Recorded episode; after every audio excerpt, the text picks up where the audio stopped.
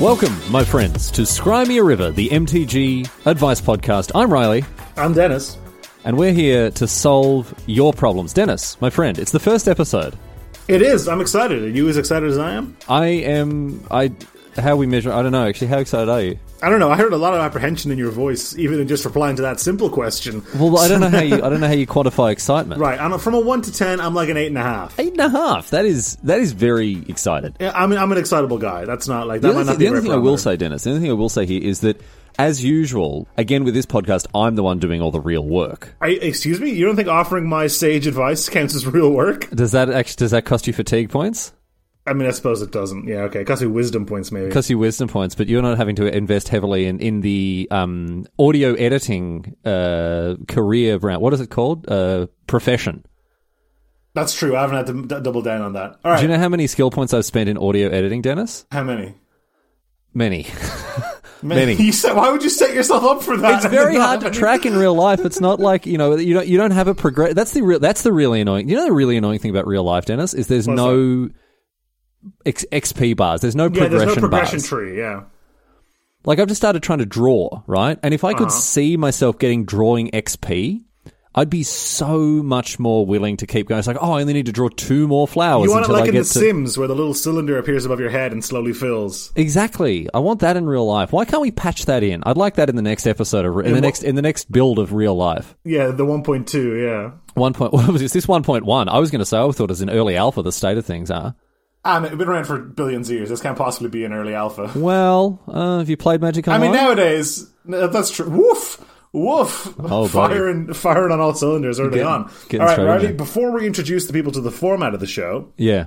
we should thank our benevolent sponsor, channelfireball.com. Channelfiber.com, Dennis. As everyone should know by now, it is the number one place to go for Magic cards and Magic card related accessories. And as of recently, Magic the Gathering advice. A Magic there is number one place for pretty much everything to do with. ma- No, do you know what it's not very good at when it comes to uh, Magic uh, MTG? What's that? Bad deals. Ooh, that's You're gonna have to true. go Not somewhere a else. place for bad deals. If you want a bad deal on buying and selling Magic cards, don't go to channelfireball.com because you Yeah, won't they find can't it help you. They They cannot, can't help you. Dennis. They cannot help you. If you call And up be- John look, Sasso and you say to him, "I've got all these cards and I just want to be ripped off. I want to sell them and I want I want to sell them for pennies on the dollar." John's going to go. First of all, how did you get this number? Uh huh. Second of all, this is, this is very this very much sounds like a customer support issue, not a CEO issue. 3rd of Uh-huh. all, how do I even have uh, uh, coverage on my luxury yacht in the middle of the Caribbean? And and then after all that, he'll still give you a good deal. That's what. And I, after that, he'll still give you a that's good the deal moral because, of the story. because that's that's that's the kind of guy that he is. He he didn't get that luxury yacht from giving people bad deals on magic cards, Dennis. He'd have three luxury yachts by now, otherwise. That's true. Uh, all right, Riley, how does the show work? So the show works, Dennis. We get uh, we get people sending in questions, queries, quandaries, uh, quizzes. Uh, we'll other, do a quiz. Other other cue words. We'll do a quiz. Cues? No, not going to stand a queue for you. But anything else? Um, people, and you know, MTG related helps. Otherwise, we're just kind of stepping on the toes of the McElroy brothers here, to be honest.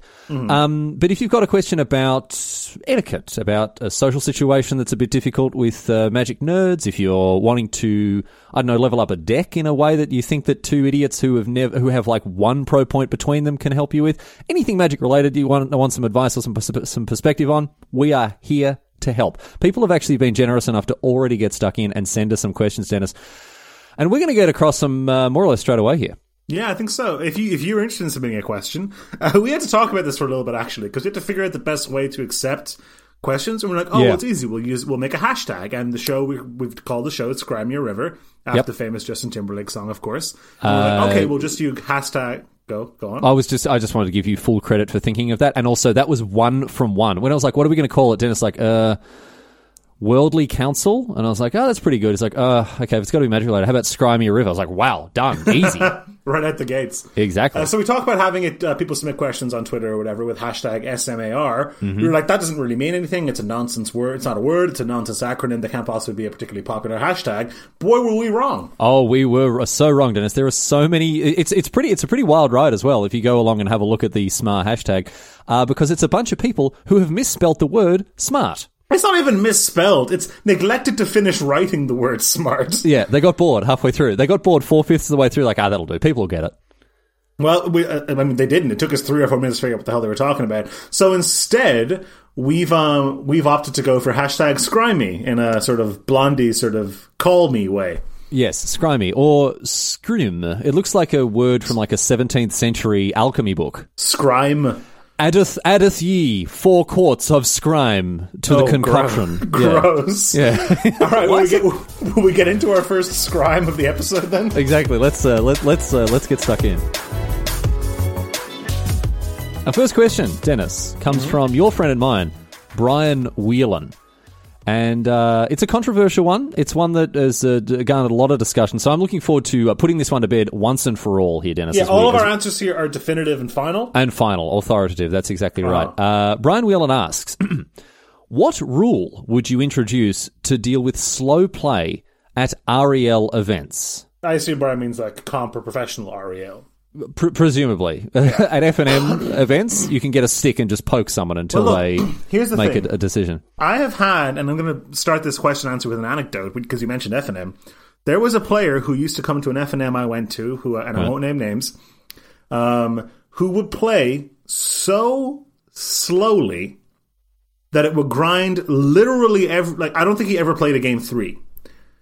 Like every game would end go to time in game two. Ugh, yeah, And I, and I, and it wasn't that this particular player was particularly new or this player was particularly like having trouble parsing the board still or whatever. They would be on their phone. They'd be negotiating trade deals with the players in the store and stuff. yeah. While playing, Ju- And on, on top of that, they would be playing glacially slowly. Like you know, that people make fun of uh, Gabriel Nassif for playing slowly. Dennis, you ruined the great joke I was going to make because at the end of this anecdote, I was going to be. So, what did you do about having Gab Nassif as a regular? your- Ah, no, I didn't mean to step on your toes. No, I'm you sorry. chomped my you chomped my flavor, Dennis. You cut my lunch. No, so this person and like Gabe, like, Gabe Nassif does is one of the best Magic players of all time, and I think he's kind of earned the right to to play a little deliberately, shall we say? Uh, this guy would play at the pace Nassif plays when he was actually playing, but would spend, I would estimate, thirty five to forty percent of his time doing other ancillary stuff and not playing the game, which I think yeah. is pretty clearly over the line in terms of etiquette. hundred percent not on. Even One at hundred percent F&M. not on. Yeah, yeah. When it comes to comp REL and professional REL, so I've stood behind a fair few uh, players playing in the feature match area, right? coverage, As- of course, at, yeah. at, at the Pro Tour, the Mythic Championships, as the, as the kids call them these days. Um, and Not for much seeing- longer.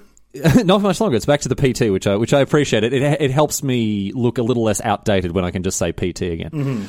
Um, one thing that really that that really rustles my jimmies about it, Dennis, is just the inconsistency. Right, judging's Right. very hard. Like let's let's preface all the stuff we're going to say about this by saying judging, judging is very hard, but the inconsistency between even different judges as to what their perception of slow play is is ridiculous. Like I've seen some overzealous judges jump down a player's throat because they're spending, you know, a, a couple of minutes parsing a twelve creature attack right against mm-hmm. their thirteen blockers, and they need to figure out exactly how they're going to do it.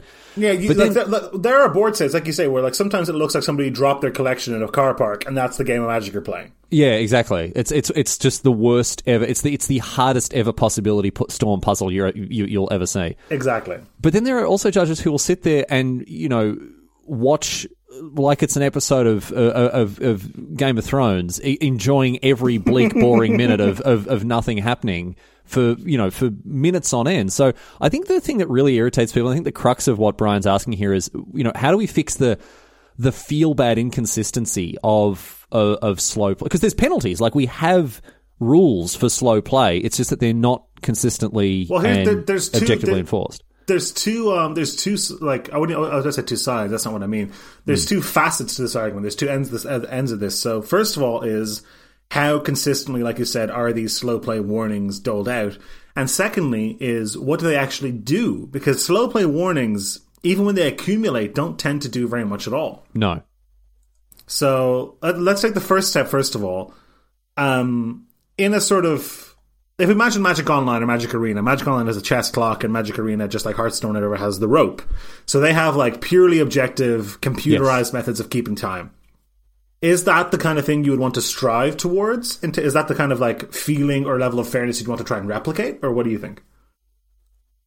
It's really tough because we, when you don't have a computer making the rules for you, this is why we need the the singularity to happen sooner rather than later, Dennis. This is why we need our robot overlords to come in and enforce a level of fairness because The judges can't do that. And they're not watching every single table either. So if you Right, get a this bloke, is a problem in the feature match, and every feature match has a dedicated judge. There's thousands of players in the room. yeah, exactly. And then they call over a judge, say, "Oh, it's taken five minutes to, to, to think about this thing." It's like, well, no, I haven't. I've been sitting here for.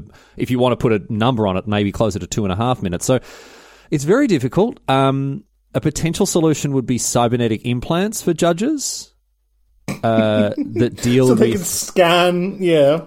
Uh, so they can scan like heat signatures of cards to see when they were last touched. So they Wow. can figure out like, um, uh, like I I guess like a light kind of MRI scan to figure out Sure, brain pattern activity to make sure that people are thinking about the game and not about their dinner. We actually tested something like this. Not the cyber, actually clarify, Whoa, not the whoa, whoa, cybernetic whoa, whoa, whoa! okay, we're getting Um, into the we're getting into the deep we're, we're getting into deep MTG here. This is this is what they don't want you to know. You tested yeah. tested cybernetic implants on judges. So before I worked at Channel Fireball, Okay. um, we had a, I had a YouTube channel called Windmill Slam, and on that we tried playing Magic with chess clocks. Oh right, okay. Genuinely, like, and but then you run into two things. One is should the chess clock only be active on your turn, Yes. or No, B shouldn't. the chess clock only be active every time you pass priority? yeah, which is so hard because then you just you're just that's like fourteen it like a, times a turn. then you're playing two games. You're playing Magic the Gathering and you're also playing Whack a Mole. Yeah, you're, you're you're you're beating that chess clock like it owes you money. Like it's not it's not a sustainable system. So if that's the and like that's what chess does, like that and that and that works for them because you, your opponent there's no instant there's no instant speed effects. Yeah. you know, time spent on your turn is indeed your time and all that. So you can't you can't implement something like that in Magic. I say tested. It was for like a goofy little sciencey show we did. Yeah. but um, so that doesn't work. I don't think. I don't know what you can give judges like even if we like dial down and say what could you give what tools could you give a judge in who's watching one match in the feature match area even if we were to solve that problem which is difficult in enough of itself i don't think you could scale it to a room of 2000 magic players Is oh, yeah. I mean, there's there's no way that you can have a an, an objective, simple solution. That's again, I, I come back to the cybernetic implants. That seems like the only way forward. But um, the other end of the thing is, if you were to just take the current rules that exist, where a judge has to make a, a you know, pardon the pun, a judgment call on the player, Yeah. and then the punishments are fair are, are lenient skewed. If we were to skew those punishments more harshly, do you think that would cause more harm or more good? Like if you get two gameplay, two slow play warnings in the same tournament, you get a game loss, no questions asked. I would say that it might incentivize players who play slowly to speed up because there's definitely there's definitely an ilk of play. Like there there are players that you know play slowly. Seth Manfield, Gabe Nassif. There are players who. You, you, we we all understand to be on the slower side of things. Whereas like there's you know Yasooka or something who who moves his hands at an appreciable fraction of the speed of light while playing any deck ever. Right. So I think giving those players an incentive to speed up, and, and this is at all levels. You know, this is at the the PTQ grinder level. This is at the the GP hero level. This is even at the FNM level.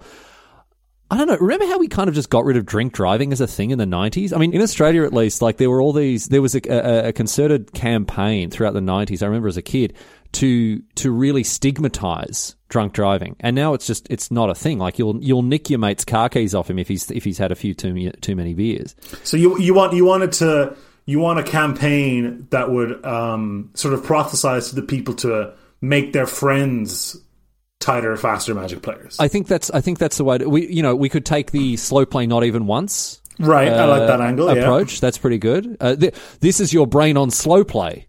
Yep, yep, yep. You're just thinking about where you're going to go for dinner. Yeah, yeah, yeah. Like exactly. that. That's no good. You know. That's that's that's that's. Here's the thing, though. I want to I want to pin you down on this. What would what do you how do you feel about just introducing in the tournament rules stricter punishments for slow play? If you get maybe let's say three slow play warnings in a tournament, you get a game loss. I don't. I, I'm 100 percent on on board with that. I, 100%. I, that's a terrible idea. I think. I, I know. I just proposed it. and I feel like I, I hooked you. I hooked line and sinker. you no, I, I think it's fine because it's it just- incent. Go ahead. It, it's it's about enforcement at that level, isn't it? It's about enforcement. Here's the thing: you said it incentivizes players who are on the line or on the slower side to to catch up and speed up. Yeah. But it also massively incentivizes you to call your opponent on slow play all the time. Uh, because you know that they this might be the one where they get a game loss. Yeah, and it's a relatively good point. subjective thing.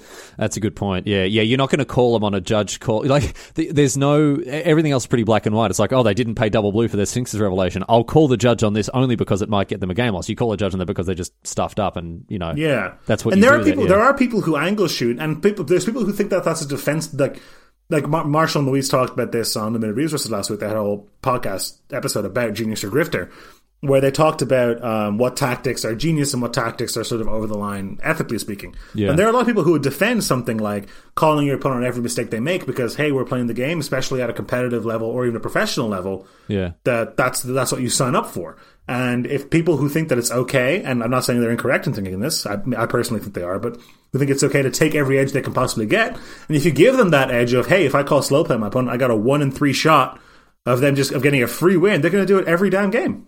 I've got a question for you, Dennis. Uh, I've googled slow play, MTG slow play, um, on an on a website on the on the I'm on a, I'm on the Wizards website, right? It's a it's a uh, it's an article that's posted. Uh, it's titled "Practical Approach to Slow Play." Right. It says identifying slow play. How long is too long? Practically, what does that mean? And then it says, as soon as a player takes a blank reflection without any action, this is worth issuing a caution. How long do you think on the Wizards website? How long do you think that period of time is before a judge is advised to, to issue a caution? As soon as a player say- takes a blank reflection time without any action, this is worth issuing a caution. How long is that time? Bearing in mind that a caution doesn't actually mean very much, right? No, a, a caution is basically a judge stepping in and saying you need I'm to do watching something. you. Yeah. I'm, Uh, I'm watching you. Yeah, uh, the, yeah, in a, in a uh, you know all seeing eye of Sauron kind of way. Uh, Thirty seconds. You're absolutely right. Twenty to thirty seconds. Yeah, that's my gut. That's so low. Compa- That's so high. No, no, no, no, no. Let me finish. That's so low, Dennis, compared to how it is actually enforced. Oh, is that true? That is true, man. Like, I'll sit there and watch someone taking over a decision for like a minute, a minute and a half. Double or triple the time. Yeah. Exactly. I don't think it's unreasonable. I'm just saying it's not enforced at that level. I think w- what we need to do before anything, before the cybernetic implants, before the, the higher penalties, anything else like that, is we need to have a really clear understanding of what slow play is, what it looks like, how it should be enforced. We need to actually get all of our ducks in a row and everyone be, be aligned as to what is and is not acceptable because the, the subjectivity of it is what is really causing the issues, in, in my view. So this does sound like it's something that's achievable with a PSA. Yeah, that's We'll what we f- need. We'll put we'll put we'll film you sitting in silence for twenty to thirty seconds. Be like twenty to thirty seconds is a long time, longer than you might think. Don't friends don't let oh, I- I friends like play slowly. Friends, fr- yeah, friends don't let friends slow play. Slow play not even once. I'm all for it. I think it, I think this is how we do it. I think it's a grassroots political campaign action.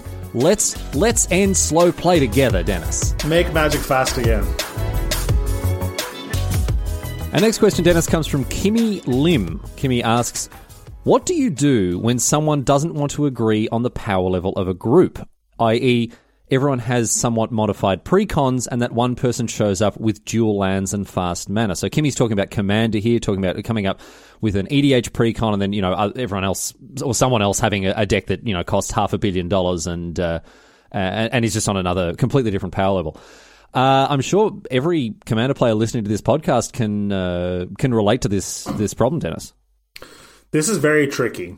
So this is very tricky depending on a lot of things. And I think the easiest way to solve this is let's imagine Riley, me and you and right. Steve and Dan, who are people I've invented. Okay. Actually, I know a guy named Steve. I know a guy named I, Dan too. But I know again a guy named Dan as well, so I, I, I've already got a very Oh, clear no. picture here. All right, all right. Um, our our regular commander group. And I'm then, just really impressed you've got Danny to play commander because he hates it. He, he, he just refuses to play it. well. That's well. Look, I'm a very persuasive guy. I'm glad you Um, are. Yeah, you are. You really are. Anyway, go on. So we play Commander regularly together, and then suddenly Dan starts showing up with like like Kimmy says here, dual lands and Mm-hmm. all this crazy stuff, and we're there playing our you know cat tribal decks and things Yeah. like that. Yeah, Then it's very easy. Well, it's not very easy; it's so difficult, but easy in the in the grand scheme of things. For the three of us to be like, "Hey, mate, that's not on. We don't want to be jerks about this, but this is not the kind of magic we came here to play." yeah, However, if you go to F&M or any kind of thing in your local store to play Commander, or if you go to a Magic Fest or a Command Fest and you're like at Command Fest, for example, and like in the command zones at Magic Fest, we have, you know, casual marked areas and competitive marked areas. But that line is blurry.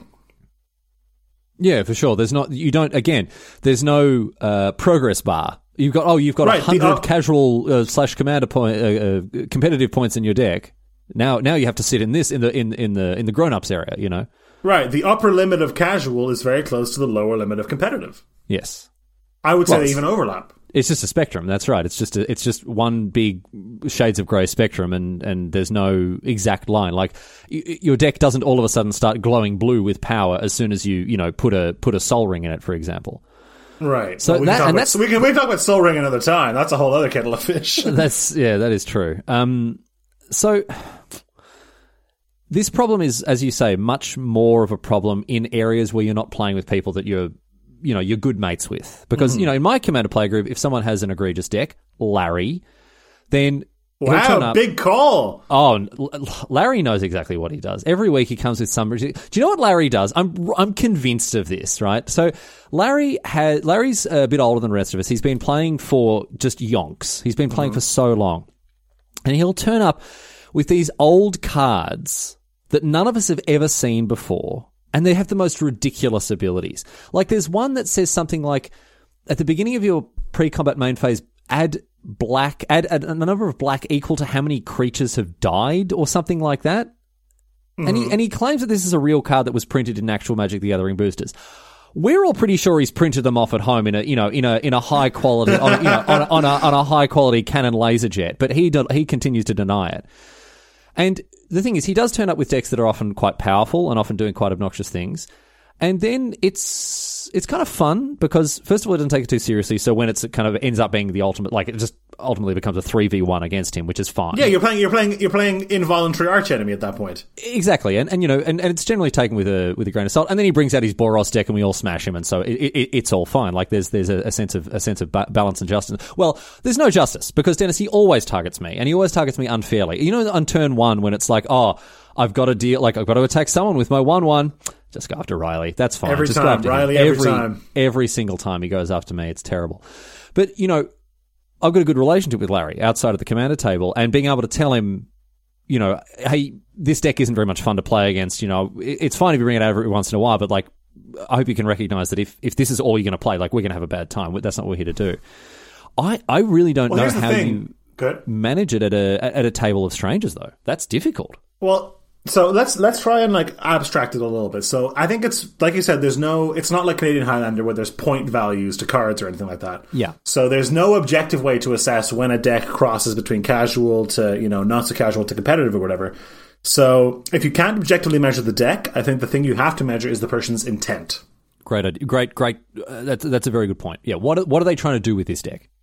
what are they trying to do with this deck? And uh, that, that this is something I run into a little bit as a problem in Commander because some Commander decks, and look, I'm I'm guilty of this. I used to have a Mizzix Commander deck that um you know would pl- cast instant sorceries, get experience points, and you know would then reduce the cost of instant sorceries I was casting, yada yada. And the goal of the deck, first of all, there's if you cast Firemind's Foresight, there's a very easy infinite combo you can get with like a bolt and a reiterate or whatever. and You can kill everybody. Um, there's just a, a card that fetches you the three pieces of an instant kill combo. Um, Yeah. But I didn't put that in my deck because that wasn't fun for me. Like that, you know, playing find my Fire Firemind's Foresight by three friends wasn't something I was interested in doing.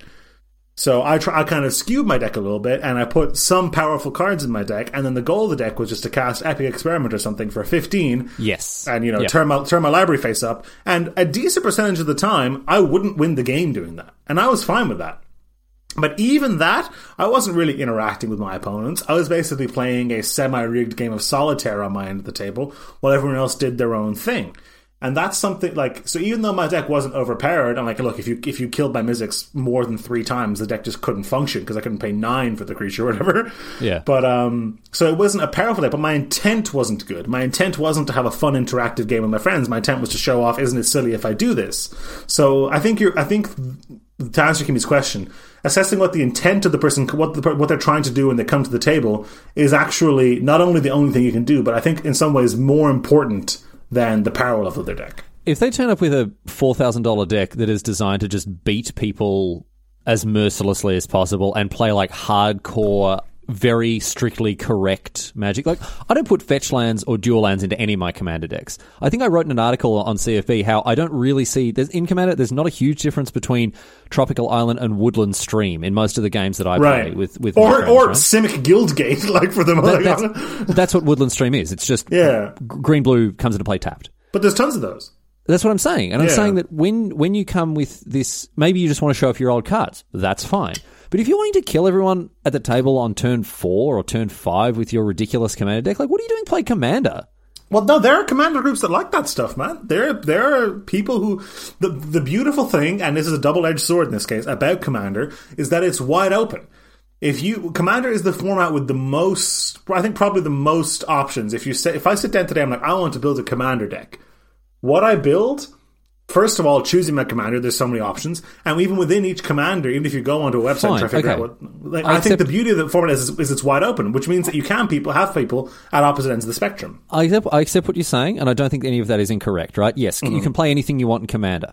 What you're saying, however, this is the equivalent of calling up a bunch of mates saying, Hey, do you want to go out to dinner? And they're like, Yep, sounds great. And you're like, All right, meet me at this restaurant at this place. And you've taken them to like a white glove service, right? Double Michelin star restaurant where a main course is $4,000 and comes on a plate the size of a wagon wheel that has a tiny bit of food in the middle, right? And everyone's like, I thought we were going to Taco Bell. Like, when you Mm-hmm. It's when about you ask- expectations, yeah. when you ask people out, like when you invite people out to dinner, right? They're expecting to go to, uh, you know, a burger place or well, Riley, this is something or- that you and I personally run into. But this, but this, is, this is exactly what I'm saying. The general expectation of Commander is you're going to sit there and you're going to do silly stuff with decks that aren't rigorously optimized, and there's a lot of internal variation between that. But how do you cater to the people who want to play rigorously optimized superpower decks then? I think you are in the wrong if you sit down at a at a play at a play group of people, right, that you don't know very well. For example, at a command fest, if you're going to sit down with a bunch of people and just absolutely steamroll them with a deck that they're never going to keep up with, I think that's a faux pas. I don't think you should be doing that. I think you need to find other high rollers and go and eat your lobster, lobster thermidor and drink your Dom Perignon, whatever, right? With with the other fancy with the, or the other fancy uh, boys and girls who have their ridiculously overpowered overpowered decks as well. Here's a follow up question then. So, like I said, at Command Fest, they have the casual and competitive divide. Um, a, do you think that divide is sufficient? And B, do you think it's even possible to have a more granular divide than that? I don't think so, and I think if you turn up with the with your like ruthlessly competitive deck and sit in the competitive area and then roll people who have decided to go into the competitive area, that's fine because They're accepting they- that risk, yeah. they know what they're getting themselves into, right? We, we've got the the the problem is with the bits in the middle, right?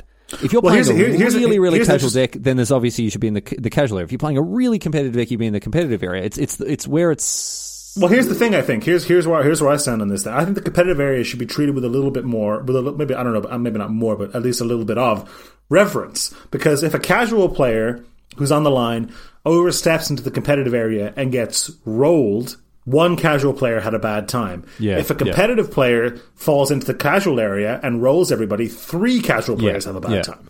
This is this is the same as you know if you play a game like Apex Legends or you play a game that has a I mean even even just Magic even just MTG Arena if you play a ranked there's a ranked version and a casual version. And if you start playing ranked and then complain that you're losing a bunch because you know your your whatever wolf tribal deck isn't winning games no you chose to play in ranked you're gonna get steamrolled by the tier the tier one Right. lists, So if the progression is only up in that way, if the onus is on the up the, the people in the casual area to decide whether or not it's for them to accept the risk, I think Yes. that's the best system we can. That's basically the system we have. I think Yes. that's the best system you can have. And I think that it, there is, but but it, it cuts both ways because if you are a competitive player, if you are ruthless and whatever else like that, you shouldn't get. I mean, you shouldn't get your kicks out of like beating up people who have really rubbish decks that they because they you know either can't or don't want to afford. Yeah, you shouldn't be sharking it. Yeah. No, that's it. Maybe you play one against them to, to assert your dominance. Nothing wrong with asserting your dominance, Dennis. I'm all for that, of course. But don't sit there and just bully the you know the grade ones who you know can't defend their their their fruit roll ups and their lunchables from the grade six kids who's coming and hanging them from the tree by their you know the wedging them in their underpants. No, I think I think. You've just got to respect that there is this spectrum between from casual and competitive, and having a division that makes it clear what side of the fence you should be on. It's not going to be effective in 100% of the time, but, you know, if someone, I mean, coming back to what Kimmy asked, if someone doesn't want to agree to the power level of the group, if this is a clo- if this is like a, a behind closed doors casual Kitchen, kitchen table. Yeah. if you're playing it, you know, a speak a speakeasy, if this is a if this is a bootleggers uh, thing, then you can just say to them, you, you should be in a position to say to them, hey, look, you know, you need to you need to chill out a bit, you need to tone down the the, the and if they don't want to do that, stop playing with them. It's as simple as that. Like, just stop playing with them. That's true. If he, and this goes for people who like who, who commit any sort of like faux pas, be it like being on their phone too much playing command or you Yep. know trying to do trades. It's like The only way you can stamp out bad behavior is by not tolerating it. Yep. So you talk to them. You I'm- not saying just you know immediately you know chuck them out chuck them out the window off the to, to that baked hell of of muggledom below. But I'm saying at least speak to them and say, listen, you know, it'd be great if you could X Y Z cut the Sol Ring. You know, stop This is something I run cynicking us out on turn four. I run into this in life a lot where I talk to people who are upset about something or upset about someone they know who has done something and Hmm. almost invariably when I ask them, have you talked to this person about it? They'll say, oh no, I haven't. Yeah. And I, I, I'm a firm believer of you can't expect things to change if you haven't made any effort towards changing. No, people aren't mind readers. And that's the thing. Like some people, like some people who are playing these competitive decks and steamrolling players think that's what the game is, and everybody's having fun, and they just happen to win that time. Yeah. Yeah. And that's defensible. And look, I, I think I think more people than you would expect, if you just have an earnest conversation with them, will go home and will bust out their I don't know their Azuri precon, slam slam an opposition into it, and some couple a couple cool blue green cards, and call it a day, and be fine with it. and and then and then kind of everyone wins. Well, not everyone. Someone else, you know, someone will win. Hopefully, it's not the person who is just, you know, well, maybe it will be. Maybe maybe they're they're just that good at the game. Maybe that's the reason you're salty is because you're losing to someone who's just a lot better than you. Yeah, look, if, if you're playing if you're playing, you know, Commander with Luis Scott Vargas all the time, it doesn't really matter what the deck is at some point. Yeah, but uh, that's because he's going to lose all the time. Sorry, Luis dunks on me literally constantly in both private and public settings, and this is now the only time I get to do it without him being able to retaliate. So I'm going to take every opportunity I get. I mean, that'd be a retaliation. What, what do you Um, yeah, think, but it's- what do you think you're delayed. saying? You think you're under parliamentary privilege or something here? No, he'll come for you. You know he's going to come. Never, For you. he's never going to listen to this. Come on, That is actually true. That's true. Yeah, we can say whatever we want about him. yeah, it's true. I've got nothing. I've got nothing but good things to say about him, Denis. Wow. Okay. I know which side of the bread. I know which side of the bread the butter's on, mate. Oh man, okay, okay. So I think in summation, you have to try. If it's someone you know, you have to try and talk to them about this. And if it's someone you don't know, and they're doing this repeatedly, then you as a group have to try and like if this is at, at your game store and you're getting paired up with them often or whatever. Yeah. You as a group have to talk to this person. And if it's at a ma- if it's at a command fest or a magic fest or some of the- whatever large scale thing, and there is casual and competitive sections. You just have to be. You have to think about which section you think your deck fits in, and that goes for both people. Because Yes. at the end of the day, I don't believe people who steamroll three casual players and are having fun. I don't believe that that's actually as fun as they think it is. Honestly, I don't know, man. I don't know. There are some there are some people out there who they, they just want to you know they just want to cast their. Uh, I'm Like, actually drawing. like I'm, I'm drawing a blank. What do really competitive players shaft other people with? I don't know what's it like. Like they they, want Armageddon everybody or whatever. Oh well, that I mean that's that's a whole other.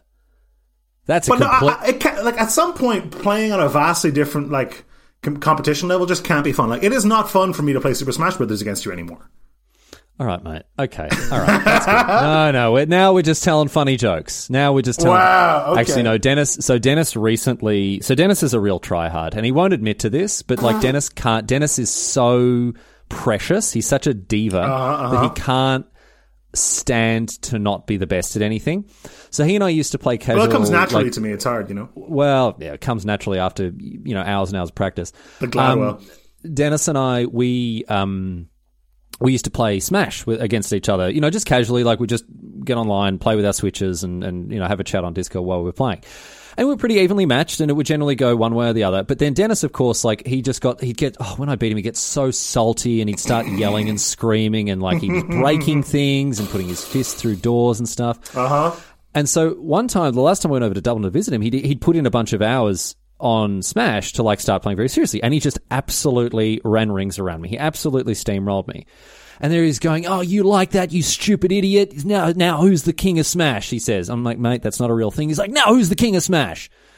And I was like, all right, you are, yep, you're the king of Smash. But now, Denis is now enjoying the fruits of his labor because he's in actually the worst position skill wise for. Super Smash Brothers. It's the he's actually in the worst possible skill level of Super So Smash I'm Brothers. better right now. than basically like Riley was the best. I mean, uh, uh, some brief shout out. I played against um, Vince Pleasant Kenobi when we played He's in, very um, in America. Who was very good. And I haven't played very Vince since, so Vince might be you know. And Vince steamrolled me at the time, but now I'm better. Like besides Vince, as far as I remember, Riley was the best person I knew at Smash, and he was very evenly matched, like he says.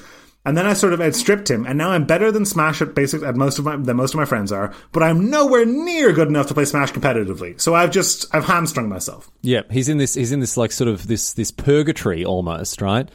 And you know, and as I said to you, Denis, it wasn't going to last. Like you, you know, you jumping up and down like Tom Cruise on your couch, yelling, "I'm the king of Smash!" taking your shirt off and and and like you know, whipping me with it, that sort of stuff. Like, All totally factual, yeah. it might have been fun for a couple of minutes, but you know, now you now you got no, you're just a lonely boy. You got no one to play with. You know what though? I can take that memory to the grave, and I fully intend to.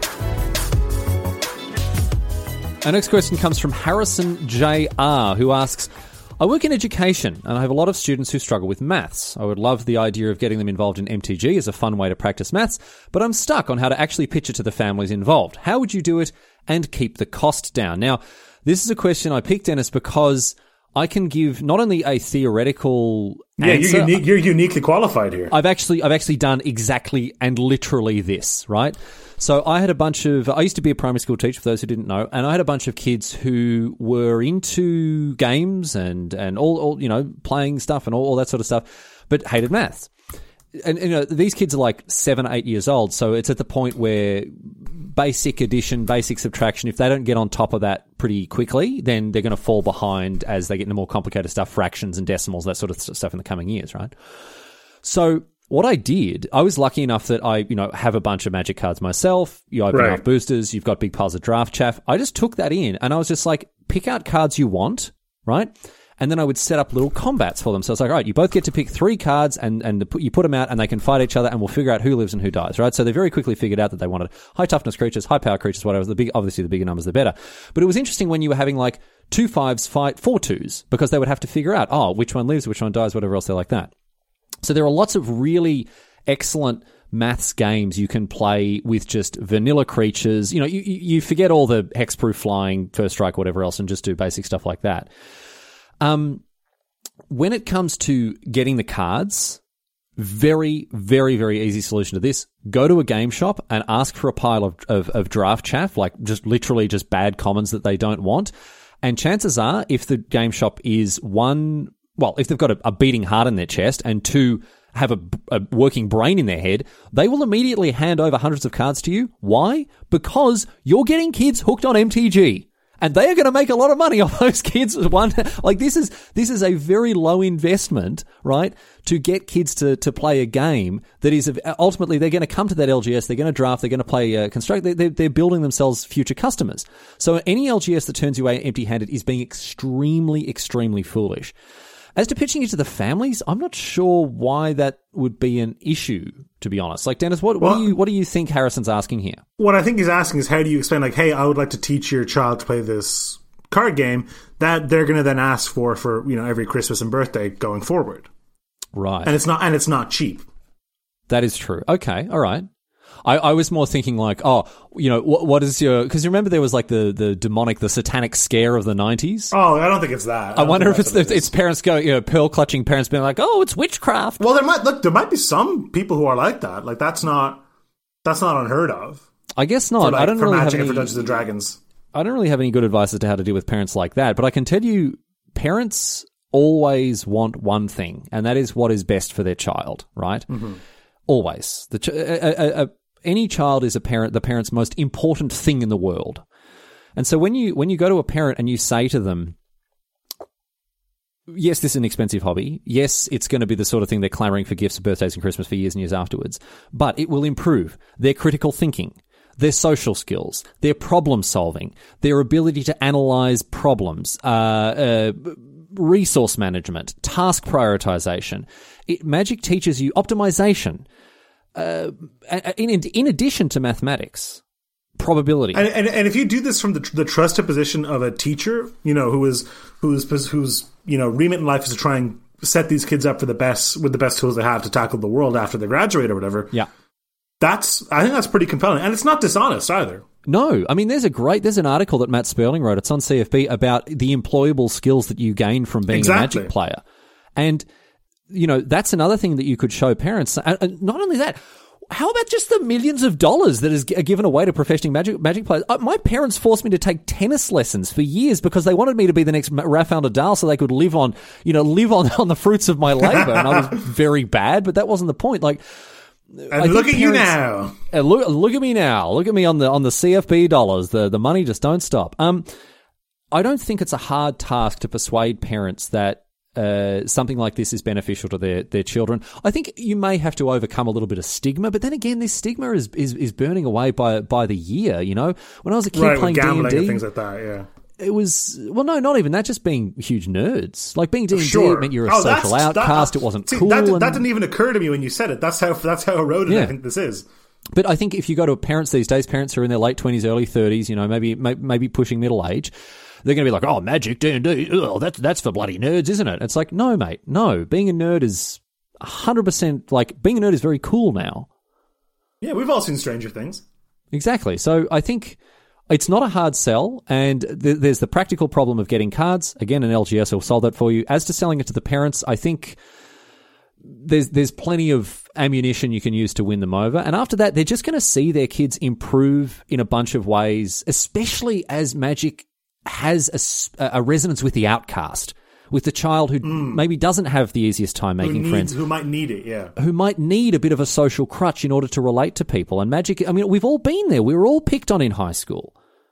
And magic is going to be a way for, for a kid like that to to express themselves, to find a level of happiness, to find uh, other people, uh, kindred spirits who are also into all this nerdy stuff. You know, There's so another sort of notch in this bow and what you're talking about. Where have you, have you heard of Magic Kids and Weird Cards and stuff, Riley?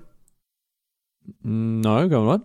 Weird, weird, weird cards. You can go to weirds cards, weirdcards.org to to find out about them. They are a uh, a charitable like social club out of uh, Yeah. Rochester, Minnesota, and specifically their smaller a subsection that is called Magic Kids, and they're like a registered charity and everything.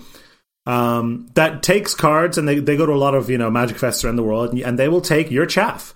Yeah. If you've done if you if you've done a bunch of sealed events, they will take your chaff for precisely this purpose. They have little social clubs with kids, often like disadvantaged kids or kids who like don't couldn't necessarily afford to buy cards, and they will teach them to like count and sort cards and build decks and like and all this stuff. And it does teach them these these all these critical thinking and all these tools you were you were talking about.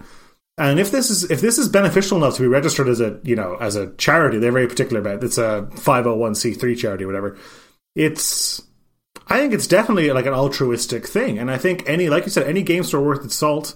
Not even just from like a helping the community at sense, but from a like, and look, they want to get rid of all those. I, do you have any idea how Yeah, many they're, commons they're and never, uncommons? they're never selling their copy of out, like- claustrophobia for, Min- for Innistrad. No. No, exactly. And like you said, it's an investment because when that when that kid eventually turns twelve or thirteen and wants to start going F and M, that's where they're going to go. Exactly, exactly. And and I think any parent who doesn't listen to the arguments that you make, the arguments we've presented here in this little segment, you, you're never winning them over anyway. They they they are probably that parent, and you're just going to have to deal with them till the end of the year, and then freedom.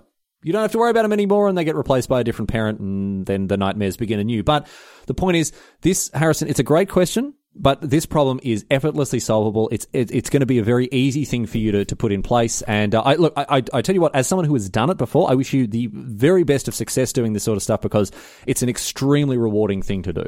And look, I, I don't know if I want to speak necessarily, but Harrison, if you DM Riley, I'm sure he's happy to talk to you about it. Absolutely. Yeah, no, no. And my, and my DM, this is why my DMs are open. This is why I have an email address, rileyquarytower at gmail. So you can get in touch with me with stuff like this. And uh, again, if I don't reply, just message me again, just nag me, and I'll get back to you and, and we can have a chat about it. But uh, always, always up to have a chat about this sort of thing. That's it for this week of Scry Me a River.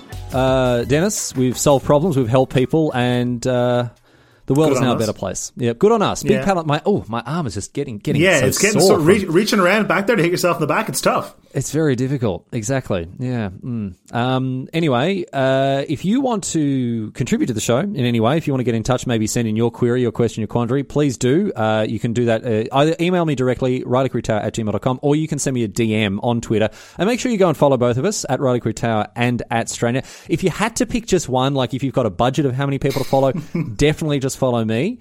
Channel Fireball. Definitely follow at Channel Um, No, Fireball. That is I the, would say because I retweet all the important Channel Fireball tweets, so you're going to get the best of their stuff, you know, from me. So I would wow, definitely say that you know if you if you've if you've got a, a limited like budget, you know, if you haven't got, got twi- tw- uh, Twitter Gold. Uh, then you should uh, you should just uh, follow me. But otherwise, I guess Denis is, you know, the the pity follow is also acceptable for him. I would say. I'll take it. Hey, look, man, I'll take it. You know, you know how those pity follows show up in the follower count? Just they, the same. Yeah, they, they they all spend the same, huh? They all spend the same. That's it. But listen, thanks for listening. Thanks for listening to the to the to this to our website internet podcast radio show, and uh, we hope to have you back next week for more Scry Me a River. Denis, it's been a lot of fun. It has been a lot of fun, and yeah, it, like like Riley said, if you do have any questions, queries, or quandaries, please do send them in, and we'll see you next week. Final thing before we go, uh, if you've enjoyed listening to me talk on a podcast, good news. You can also listen to me on a different podcast about a completely different thing, halfasshistory.net. It's a history podcast, got nothing to do with magic, but still, again, if you like listening to me talk, you're in luck. And final thing, uh, I want to say thank you to Joakim Karud for the track Shine that you've heard on this podcast. Uh, he's got a bunch of free music. You should go and listen to it. It's absolutely banging. Anyway, that's it. We're done. We'll see you next week.